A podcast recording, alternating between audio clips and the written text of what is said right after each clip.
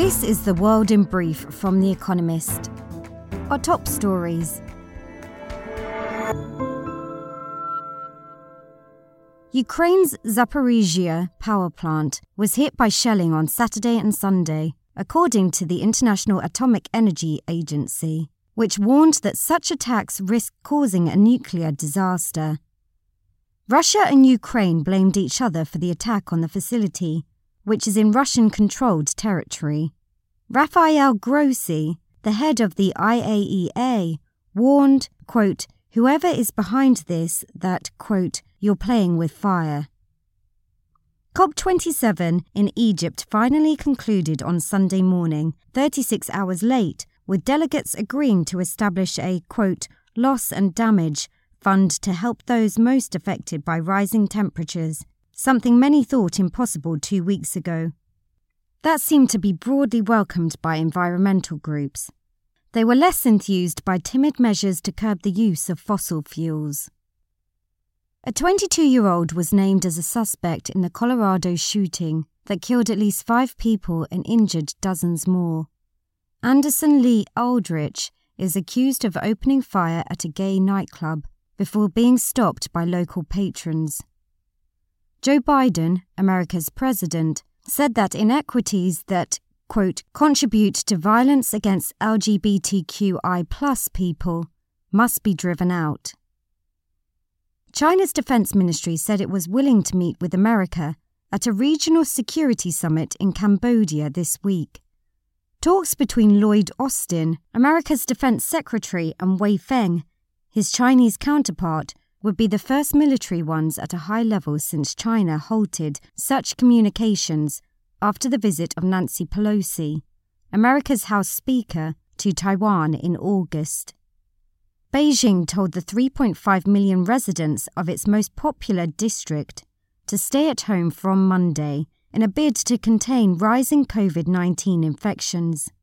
China's capital reported 516 new infections as of 3 p.m. on Sunday, as well as the death of an 87 year old man, China's first known COVID fatality since May 26. The government recently announced a slight easing of its most draconian COVID control policies. Donald Trump's Twitter account was reactivated after Elon Musk, Twitter's new boss, ran a poll on the social media platform asking users whether the former president should be allowed back. They narrowly voted yes. Mr. Trump, who was banned in the wake of the Capitol riot in 2021, snubbed the gesture.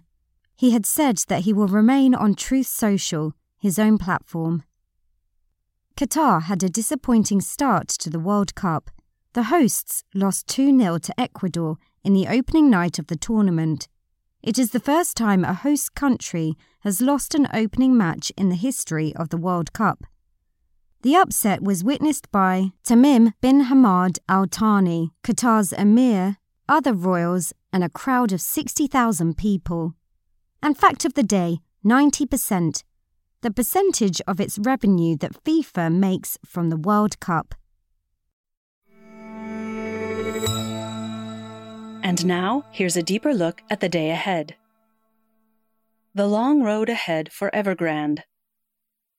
On Monday, a plot of land in Shenzhen, a city in South China, will go up for auction. It was supposed to be the new headquarters for Evergrande, but thoughts of a shiny new office are far off for the struggling Chinese property developer. The company is months behind schedule for releasing a plan on restructuring its massive debts. The group, which has some $300 billion in liabilities, has been the bellwether for China's embattled property industry. It defaulted in December, promising to produce a restructuring plan within six months, but investors remain in the dark the Chinese government recently announced measures that will help distressed property firms. Bank loans for some companies that were due in the next six months can now be extended. But it is unclear how much this will help Evergrande, which is still being forced to hawk assets, such as the land in Shenzhen, to avoid collapse. After COP27, hopes for climate mitigation look to Dubai. After the torturous brokering of COP27 finally ended, Frans Timmermans, the EU's lead negotiator, took the floor. Tomorrow, he told delegates, we start preparing for COP28. Like many, Mr. Timmermans was disappointed that the summit in Egypt did not go further to reduce greenhouse gas emissions. He also stressed the need for countries at the next conference, which will be held in Dubai in November 2023, to make a firm commitment to reduce their use of all fossil fuels. That might be tricky. Oil and natural gas power the economy of the United Arab Emirates, the next host. Alongside other petrostates, it fought to stop fossil fuels from being discussed more highly in Sharm el Sheikh. And although the biggest breakthrough at COP27 was the agreement to establish a loss and damage fund to help vulnerable countries recover after disasters, the details of how that fund might operate will now have to be agreed. Twitter's mass unfollowing. Soon after becoming Twitter's owner, chief executive, and only board member on October 27th, Elon Musk ordered staff to stop working from home and get back to the office. Last Thursday, they received an email announcing, without explanation, that the firm's San Francisco headquarters were closed. On Monday, the office will reopen. The question is how many staff will come back? If Mr. Musk's three weeks in charge have looked chaotic from the outside, the latest, reinstating Donald Trump's account following an online poll, internally they have been even bumpier, he sacked half the employees in the first week and later laid off contractors moderating content. Last week, he ordered remaining staff to recommit to, quote, extremely hardcore work or leave. Many reportedly walked. Twitter had been overstaffed relative to peers, but the scale and speed of the exodus is destabilizing. Mr. Musk warned recently that Twitter could run out of money. Before that, it may run out of people. Kosovo and Serbia look for a deal. Albin Kurti, Kosovo's prime minister, and Alexander Vucic, Serbia's president, meet in Brussels on Monday as the EU seeks to calm the latest tensions between the Balkan neighbors.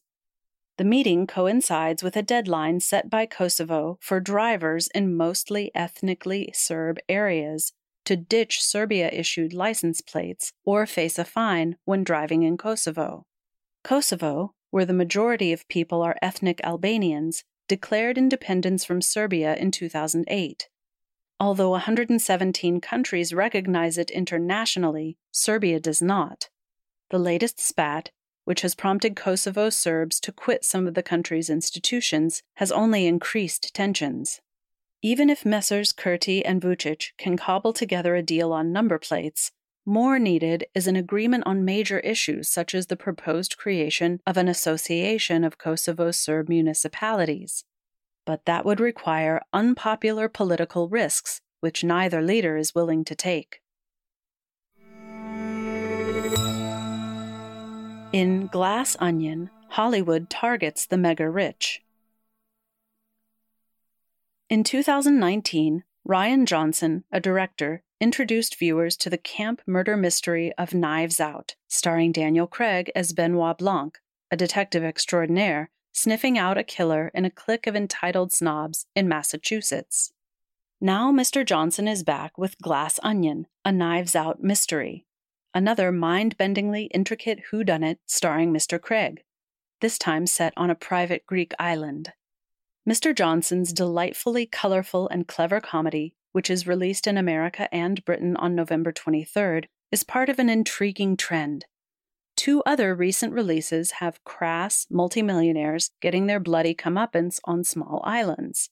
The Menu, starring Ralph Fiennes as a vengeful celebrity chef, and Triangle of Sadness, the winner of the Palme d'Or at this year's Cannes Film Festival. Hollywood has tended to revere the super rich, but now it seems that the knives are out. Daily Quiz. Our baristas will serve you a new question each day this week. On Friday, your challenge is to give us all five answers and, as important, tell us the connecting theme. Email your responses and include mention of your home city and country by 1700 GMT on Friday to quizespresso at economist.com. We'll pick randomly from those with the right answers and crown one winner per continent on Saturday. Monday. Blood, gray, and fox are all followed by which suffix? Finally, here's the quote of the day from Voltaire, who was born on this day in 1694. We should be considerate to the living. To the dead, we owe only the truth.